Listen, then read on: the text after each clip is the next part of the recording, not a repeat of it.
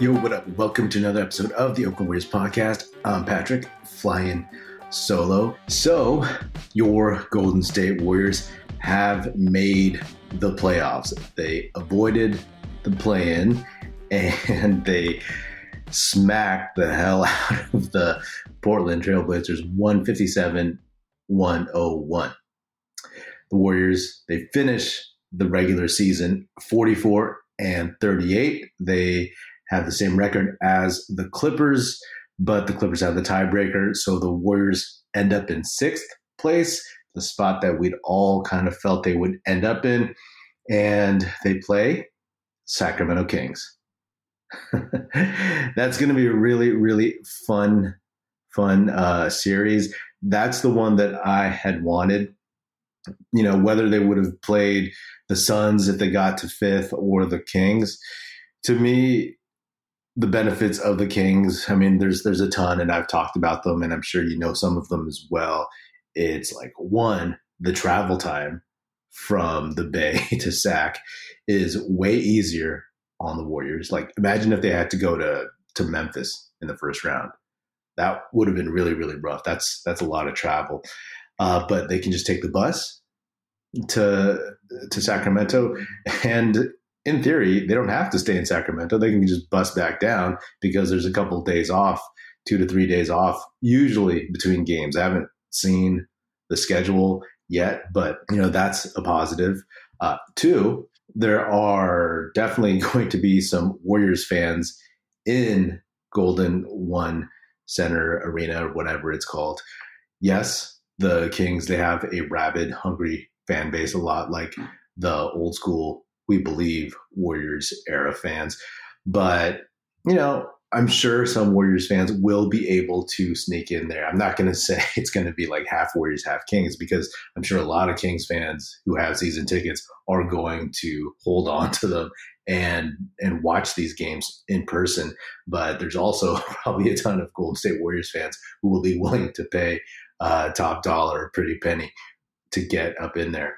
And then three, another reason why I like this matchup is that, you know, the Warriors, one of their advantages is that they are a veteran team that has a ton of playoff experience. They're the defending champs, of course. And while the, you know, Kings, they do have some vets, they are largely unplayoff tested. So instantly, just in terms of intangibles, that goes in the Warriors' favor. Whereas, like, if the Warriors, you know, had played the Suns, I would have loved to have seen that. Just, I think KD and the Warriors need to play in the playoffs at some point. Uh, but I think that their advantage in terms of being vets and having, you know, playoff experience, that is obviously nullified when you play a team like the Suns that has Chris Paul, Kevin Durant, uh, even Devin Booker, even though they choked against the Mavericks last year. You know, they do have some experience in that in that regard. So just on that, without even looking at player matchups and all that jazz, which you know I'll get to that later in the week in a uh, special playoff preview episode. But that's why I like that one a lot. I'm happy. I can't believe it's been 82 games. The Warriors they took care of business like we had wanted them to. They finished the season eight and two in their final 10. Yes, this was a resting bad Portland team. And yes, they didn't get the best effort from the Kings, but I'll take it. I will 100% take it because a win is a win in terms of just vibes and, you know, like how this team looks when they're playing together on the court. Just all that stuff goes into creating like this winning atmosphere in general. I do have to say also, one thing that I've noticed about this team in recent weeks, yes, winning helps a lot, but it's seeing more of that genuine joy that the Warriors have always played with. And I talked about during the season that they didn't really have that. And when you would see moments of joy, it would be just in games where somebody went off, or the Warriors in general as a team went off from the three point line or something like that. You know what I mean? And a lot of times it felt false and manufactured, like they were trying to just will this happiness that they usually play with.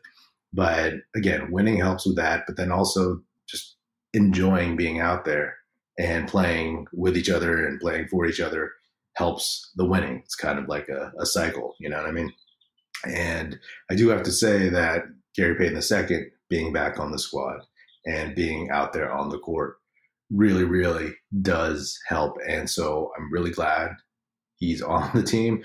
And most importantly, I'm really glad that he is not in his in his sweatsuit on the bench. It was just about getting him on the court and seeing how he can how he can affect this team as a player, but also just as a teammate.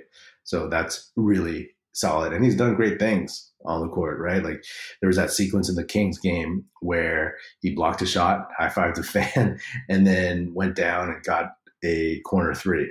Like those are the things that he can bring. And it's crazy. It's crazy that the seedings all came down to this final day, right? After the Warriors won, we were all watching the Suns, uh, basically JV team, play against the Clippers in Phoenix. And if the Clippers lost that game, they would have fallen into the play-in round, and then the Lakers they would have been the sixth seed, and the Warriors would have been fifth, and the Warriors would have gotten the Suns. But the Clippers they came from behind and they won, so they end up fifth. The Lakers go to the play-in, which we all kind of wanted, and then there was a tough battle between the uh, Timberwolves and the Pelicans in Minnesota, and it looked like the Pelicans were going to win that, but then the Timberwolves pulled that out. So the final seedings for the play-in go Lakers seven, uh, Wolves eight, Pelicans nine, and the upstart Oklahoma City Thunder at ten. And I'm excited. I'm excited. You know the the Warriors. You know for now for today they are 44 and 38, six games over 500 is where they end up, and that is the highest they've been, the most they've ever been over 500 all season long. So it took this long just to get there. But more importantly, is now that the season is over, the regular season, I'd like to say maybe call it the extended Warriors uh, 82 game preseason. They are now zero and zero, 0 and 0, and every other team in the playoffs is also zero and zero. So put all that away. Forget all that. Forget all the hand wringing and all the stress of the regular season, all the confusion, all the weird stuff, and get ready for more, but have it be in the playoffs. And the Warriors, hey, I have always said healthy and whole. That's where we got to get them. And they get a week to get Andrew Wiggins back up to speed. Gary Payton II looks like he is getting there, you know, that he can affect the game. Draymond, he's beat up. This week off will help him a lot. Thank goodness he doesn't have to play one or two extra play-in games. Uh, Steph is healthy. Klay is healthy. Jonathan Kuminga, after that bad fall against the Kings, he he looked great in this uh, Blazers game. So you know things are looking up. I'm excited. This is what we've been waiting for. Give me a seven game series where someone has to beat the Golden State Warriors, defending champs, four games out of seven. You know what I mean? Like that is tough. As good as the Kings have been, the Warriors, it's up to them to rise up and show who they are. And this is that particular moment. I was confident that the Warriors would win this matchup, but I also felt that, hey, if they coughed it up, then they would 100% deserve the play in, which is where they would have landed. But they came out and Klay needed five threes to reach 300 on the season. He's never hit 300 before. And I was like, yeah, he's going to go for it, all of it in the first quarter. And he did. And he hit five threes in the first quarter, uh, where the Warriors scored an NBA record 55 points in the first quarter. Uh, that's insane, you know? And it was fun to see Klay ended up six for 11, seven for 14 overall from the field, 20 points plus 24 in only 22 minutes. He had five boards, one assist. So just to think about where Clay started the season, where he was hunting shots, playing out of the flow, trying to get his legs back. So many doubters. It's impressive to see how far he's come just from those injuries. You know what I mean? So that is something you love to see. I mean, this overall is a game that you kind of want to have. Yes, were playing a Blazers team that wanted to lose, that was tanking, that wasn't playing their best players.